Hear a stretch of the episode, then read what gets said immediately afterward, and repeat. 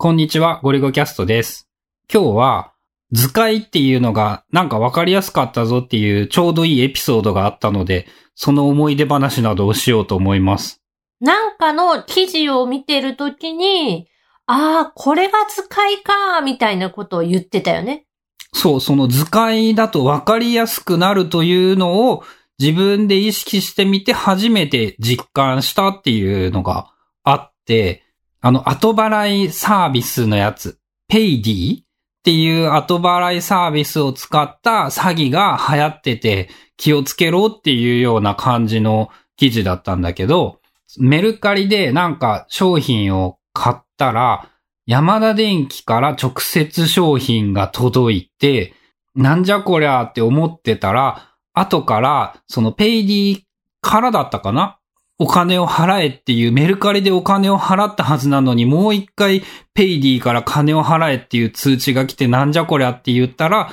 こう最近流行っているそういう悪い手口だったっていう話なんだけど、まあ、まさにこれ今図解を象徴するような話なんだけど、この仕組みを口頭で解説しようとすると大変に難しい。まず、メルカリで買った人っていうのが、購入者はメルカリで誰かが売ってる商品を買う。売っている人はヤマダ電機からペイディ払いを使って相手に商品を送る。で、送り先、受け取り先の住所っていうのをその、買った人に設定することによって、ペイディの仕組み上、なんか支払いがされなかったら、受け取りの住所に請求が行くっていう仕組みなのかな？そういうことを使うことによっ、売った側はメルカリの売上金だけもらって、買った側は、あの、メルカリの相手にもお金を渡すし、さらにペイディからも請求が来て大変なことになるっていうのが文章で説明する、その、ペイディ詐欺の仕組みなんだけど、これがね、その、その文章を読んで、なんかこう、なんかわからんくはないけど、なんかこうわかりづらいなって思っていて、その下に、その仕組みを解説した図っていうのがあって、多分、ネトラボの調査隊ってコピーマークついてるから、ネトラボ、ペイディ、詐欺みたいなんで検索したらその記事が見えると思う。で、その記事の中に、今回のその詐欺の全貌みたいなのが一枚にまとめられた図解があって、まあそれを見れば一番一連の流れっていうか、どういう仕組みで詐欺が起こってるのかっていうのがパッとわかるようになってる。で、まあ、極めて当たり前のことなんだけど、テキストよりイラストっていうか図っていうかさ、こうコンピューターのビット数で言えばさ、比較にならないぐらい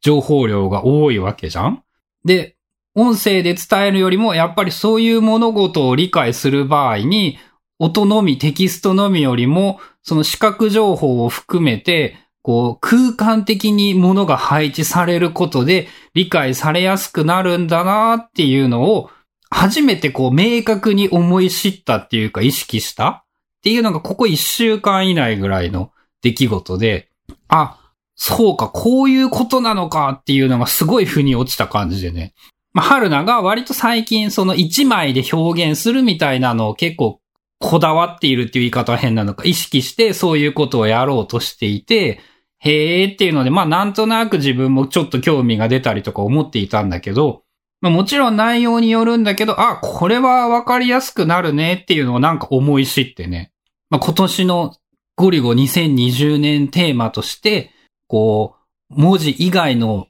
情報でわかりやすく伝えられるようにするっていうやりたいことの一つが、その図解になったっていうのが、そういうところなのかな？な、何か伝えたいこととか言いたいことがあって、まあ、その伝え方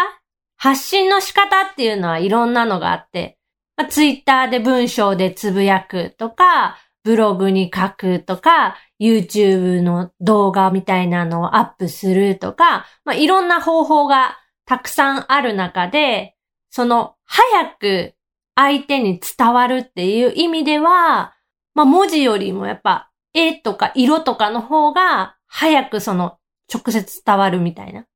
まあ、一般的には、こう、自分が思っていることを伝えるっていうよりも既存の情報をわかりやすく整理してこう見せるっていう場合に有利なのかなっていうイメージがあって、まあ、必ずしもそれが全てではないっていうのは思っているし、例えばね、自分のブログで書いているようなことってね、こう、言ったら半分ぐらいは図解が向いていないようなことがあったりして、まあそういう意味でもちろん他の伝え方っていうのもいろいろあるんだけど、やっぱさ、iPad を活かすという意味でも、その iPad で図解が作れるようになるっていうのは、こう2020年の、こう、わかりやすいブランディングとしても俺的にいいかなっていうのも思っていて。フローっていうか、そういう物事の流れとか仕組みみたいなのは、すごく図解によってわかりやすくなると思う。そう、確かにね、あれをね、テキストで書けって言われたら、それはわかりにくいよなっていうのはやっぱ思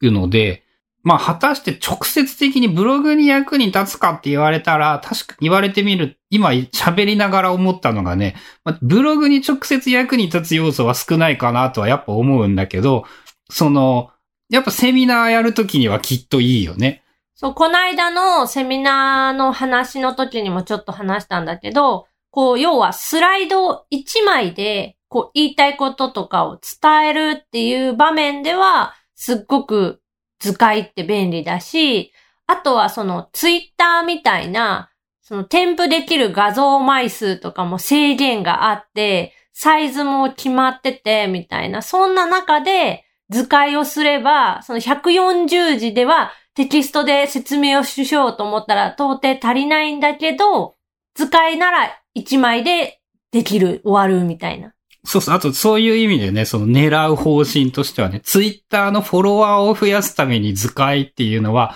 もうすでにそういうアカウントはいっぱいあるんだろうけど、きっとまだまだ需要はあって、それでこう、フォロワー数を伸ばすということを目指して、なんかやるっていうこともできそうだよね。まあ、そういうのも含めて、こう、2020年テーマとして、一回 iPad で全部やろうと思ったのを諦めたゴリゴさんなんですが、もう一回、まあ iPad の有利なところと自分が得意、好き、興味な部分が、こう、ちょっと重なりそうな感じがしてきたので、そういうことも意識してやっていこうと思います。その辺って、来月2月のセミナーの時に、そのゴリゴ流図解方法っていうか、そういうのも紹介するってこと？いや、それはさ、なんかもしやるとしたら別のテーマなんじゃないっていう感じはして、まあ次回のセミナーでやるのは、こう図解は手段であって目的ではなくって、その自分の情報管理の全貌、情報の入手方法とか、こうどういうふうに整理しているかとか、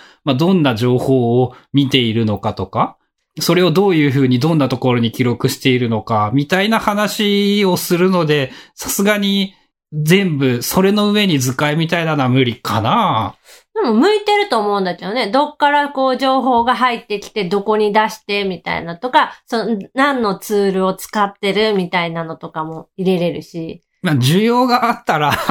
もう一回やればいいんじゃないかな。その、今回こういうのをするのにどういうことをしたっていう。まあ、まださ、だって図解に関してはスーパー素人で一応キーノートを使おうと思っているけど、こう、触ってないからね。まあ、一回やってみて、その感想を踏まえた上でなんかそういう話もできる、そうならば、やろうかなという感じですかね。ということで、今日は、まあ、なんで図解みたいなのが分かりやすいと思ったかっていう、ちょうどいい具体的な話があったので、そういうお話でした。